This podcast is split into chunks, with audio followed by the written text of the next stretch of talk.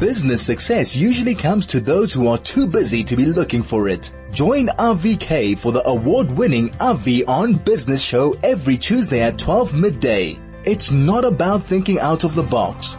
There is no box. Only on 101.9 Chai FM.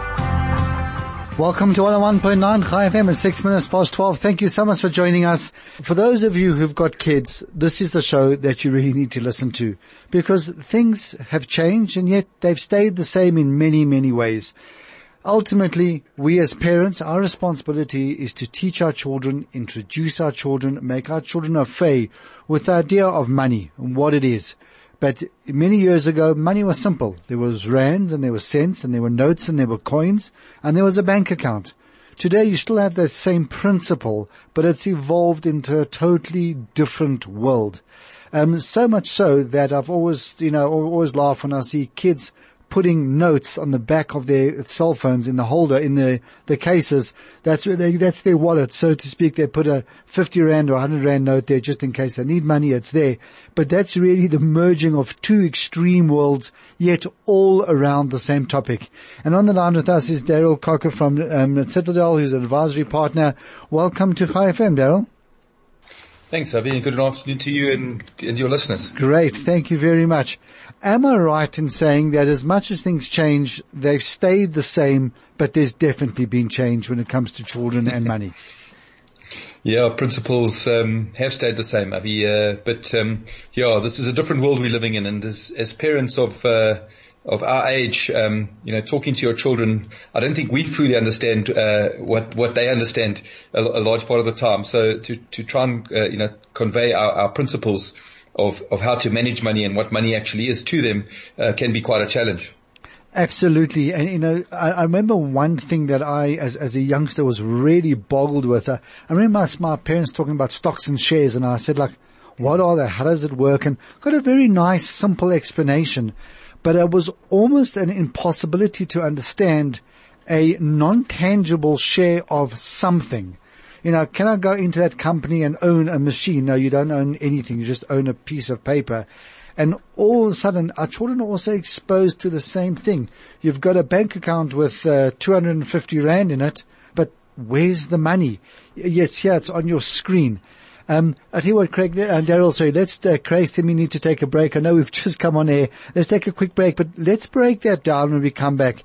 Just to start off, how do we explain to kids that that number on a screen with the logo behind it relates to something that one can go to the shops with? We'll be back with you in a moment. This is RV on Business. Welcome back to 101.9 Chai FM. It's 11 minutes, nearly 12 minutes past 12. On the line with us is Daryl Coker, who's an advisory partner at Citadel. Daryl, just before the break, I asked you if you could just contextualize how does one explain to children today that a number on a on a cell phone with a logo behind it representing a certain bank actually relates to rands and cents, coins and notes, a transaction that you can do by going into a um, a supplier, whether it be a garage, whether it be a restaurant, a toy shop, and buy something. How does one start to pass that information over?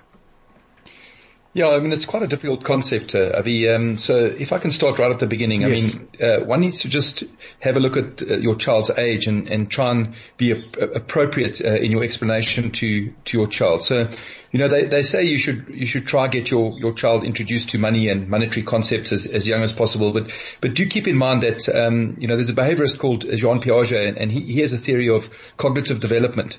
And, um, and that really talks around four stages of, of a child's uh, you know, ability to understand uh, firstly, you know, concrete or operational or uh, logical thinking. And so if you do start too early with that, um, you're going to get quite frustrated because uh, conceptually the, the, the, child is not going to have any idea what you're talking about. In saying that, when, when they get to an age of around sort of 12, 13, um, they should be through those four stages of, of cognitive development and, and they should be at a point where they are starting to demonstrate some abstract thinking, including logic and deductive reasoning, and they can do comparisons and stuff like that. And that's a really good time to start introducing uh, the money on the screen uh, type of, of um, situation. Pre that, um, uh, you know, you, you, you, really need to deal in sort of those hard rands and cents, um, you know, coins and notes, um, you know, e- even bartering using Lego blocks, um, things like that, where uh-huh. where your client can get, uh, sorry, your your child can get an understanding of of um, you know the kind of of uh, you know transaction that will happen. You know, if I have something and I want something else, I, I, need to give something up to get that. So until the age of, of sort of 12 or 13, it's very difficult to try and introduce your child uh, exactly to that. And as you mentioned earlier, rightfully so, I mean, a stock or a share is, is so far beyond that at, at that age.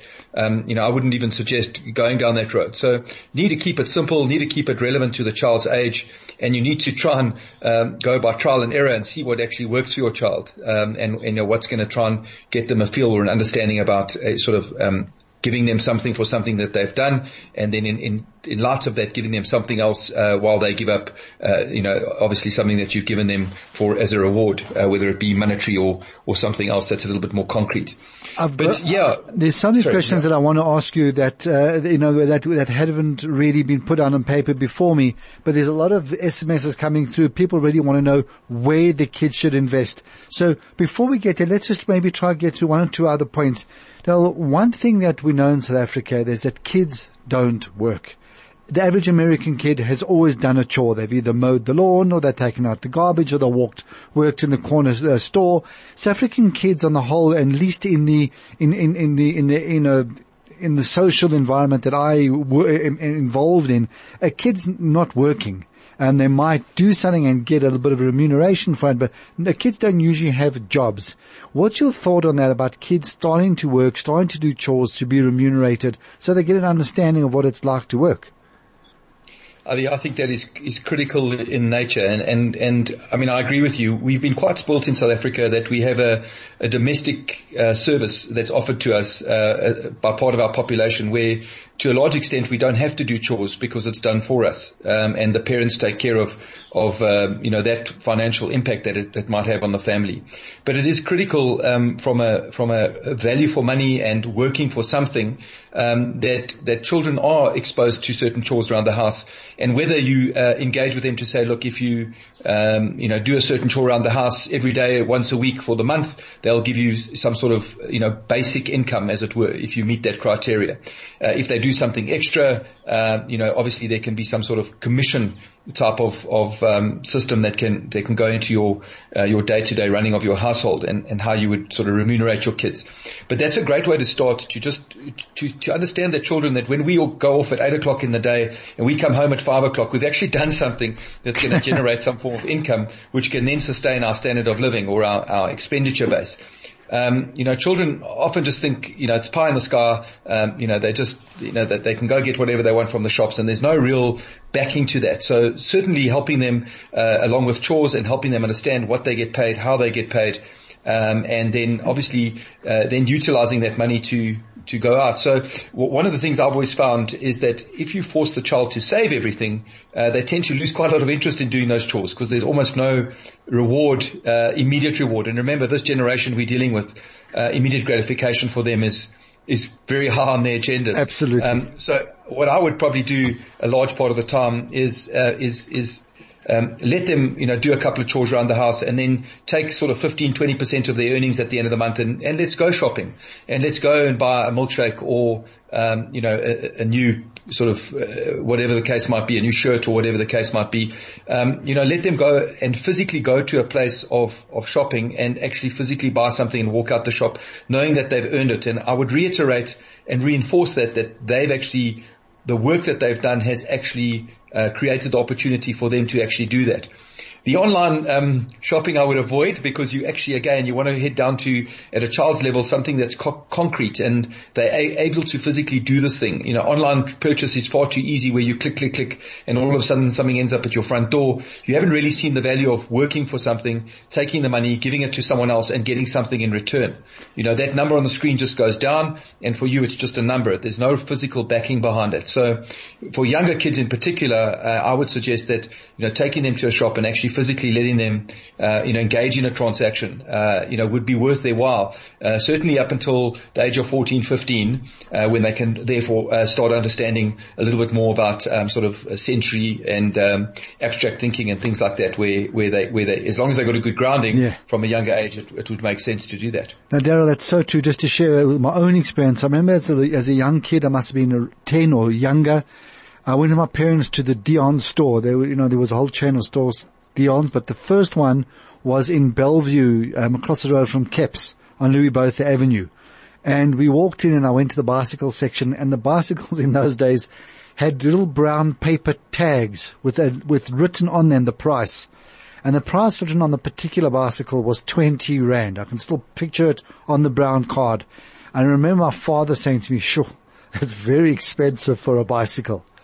And I often relate that story to my children. Number one, just to show what inflation is about. That today, if 20 rand falls out of your pocket and blows across the road, you're going to think twice whether you're going to run through the traffic to get it. And whereas those days it was unaffordable. Um, but again, is it really just brings home the point that you've made, is that it really taught me the value of that money. It wasn't just a piece of cardboard or brown paper with 20 rand on it. It was, that is the value of that item. And according to my father, that's expensive and therefore it's a little bit out of my reach at this point in time, which is exactly what you're saying. Yeah, coupled with that, uh, Avi, is the, the fact that what you had to do at home, whether it was uh, washing the dishes or washing the dogs or whatever, the walking the dogs, it was worse than that. It was picking up, picking up after the, the dogs. 20 rand. Yeah, what I said is picking up after the dogs was the biggest chore. No, I wasn't going to go there. I mean. On that light-hearted note, now let's take a quick break. We'll be back with you in a moment. This is RV on Business. Welcome back to 101.9 Chai FM and as usual we're rapidly running out of time. On the line with me is Daryl Kokers, an advisory partner at Citadel. Daryl, let's get straight into it. People are asking, you know, let's take a particular age, age 12, 13, where should they start to invest with their child? Do they start by saving? Do they start by investing? What's your approach?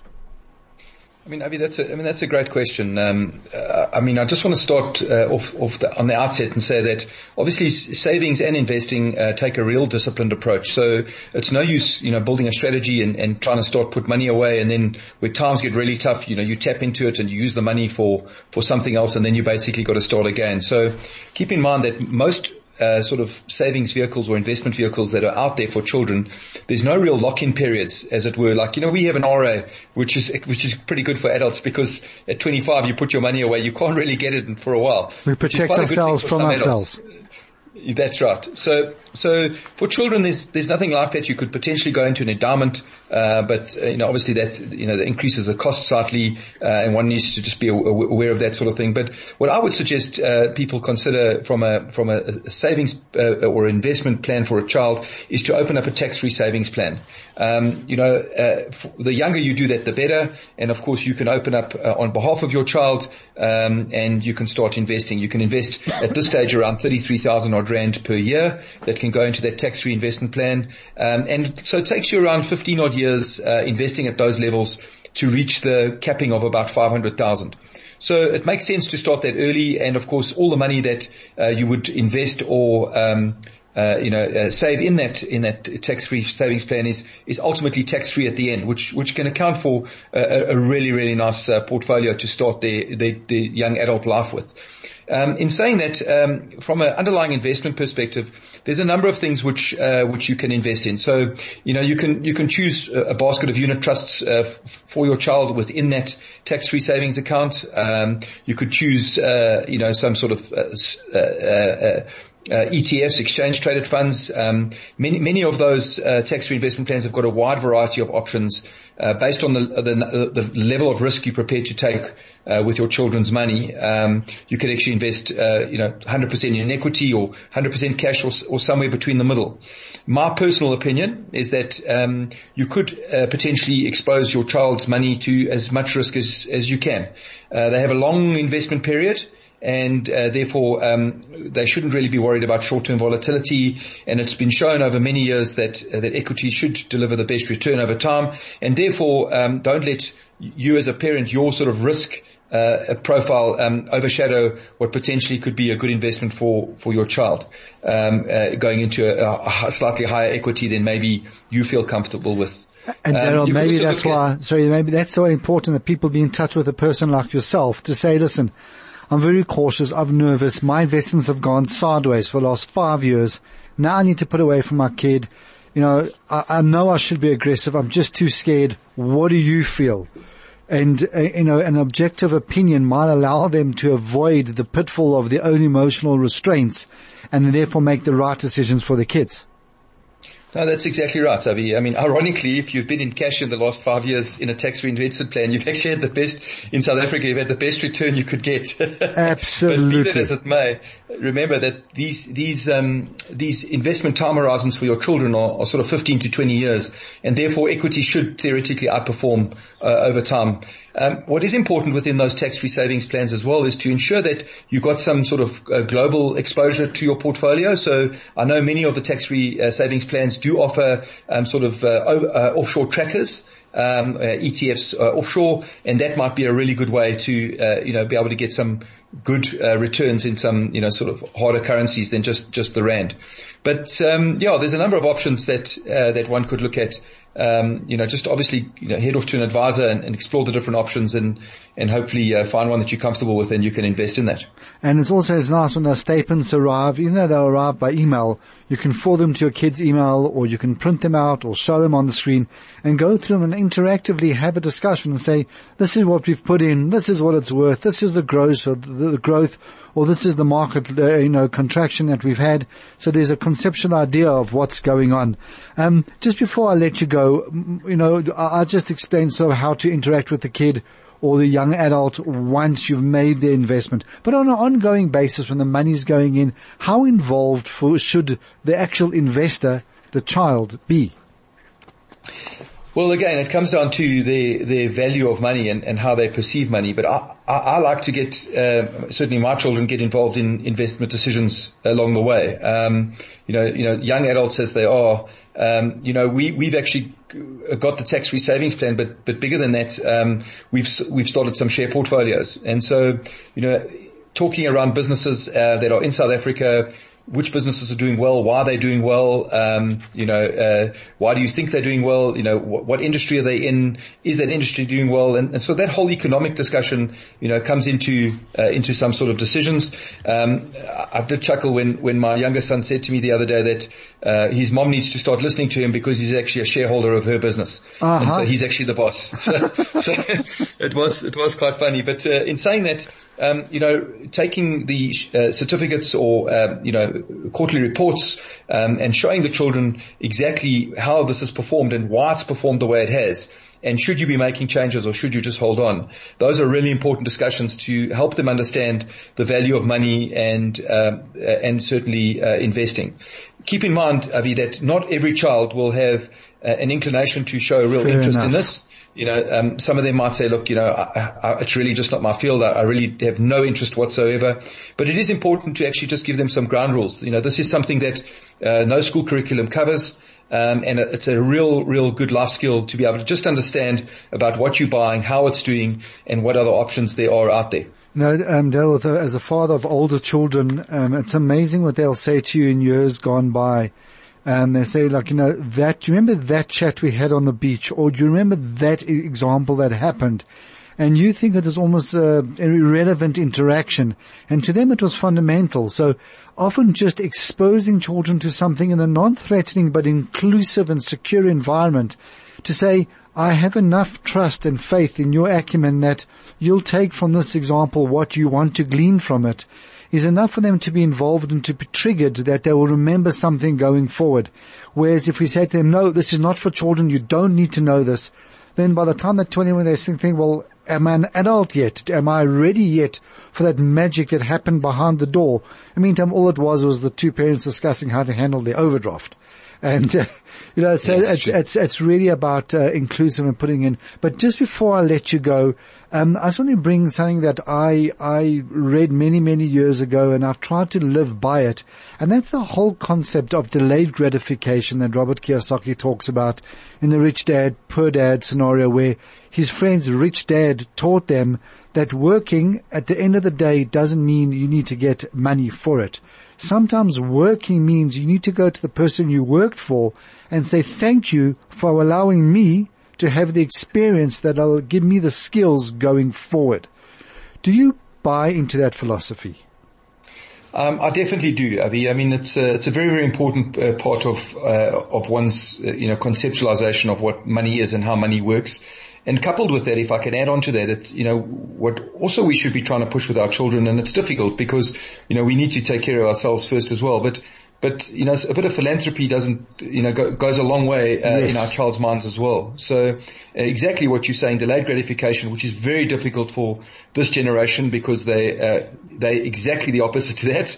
Um, they want instant gratification, and and so I think you know, to delay it is is absolutely important. Um, and and coupled with that, the ability to give to charity and to be able to give to other people that are less fortunate than yourselves, um, I think that creates a huge amount of um, you know, kudos and understanding about what money can actually buy, buy for you. You know, Fanie de Villiers, the, the ex um, captain, I once saw an interview with him. Uh, I just remember he was he was showing the camera his toes and how bruised and blistered they are and all that.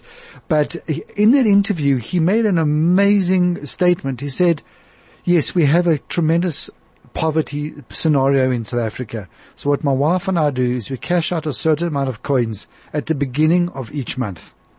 And we keep them in our car and we hand them out at the corners.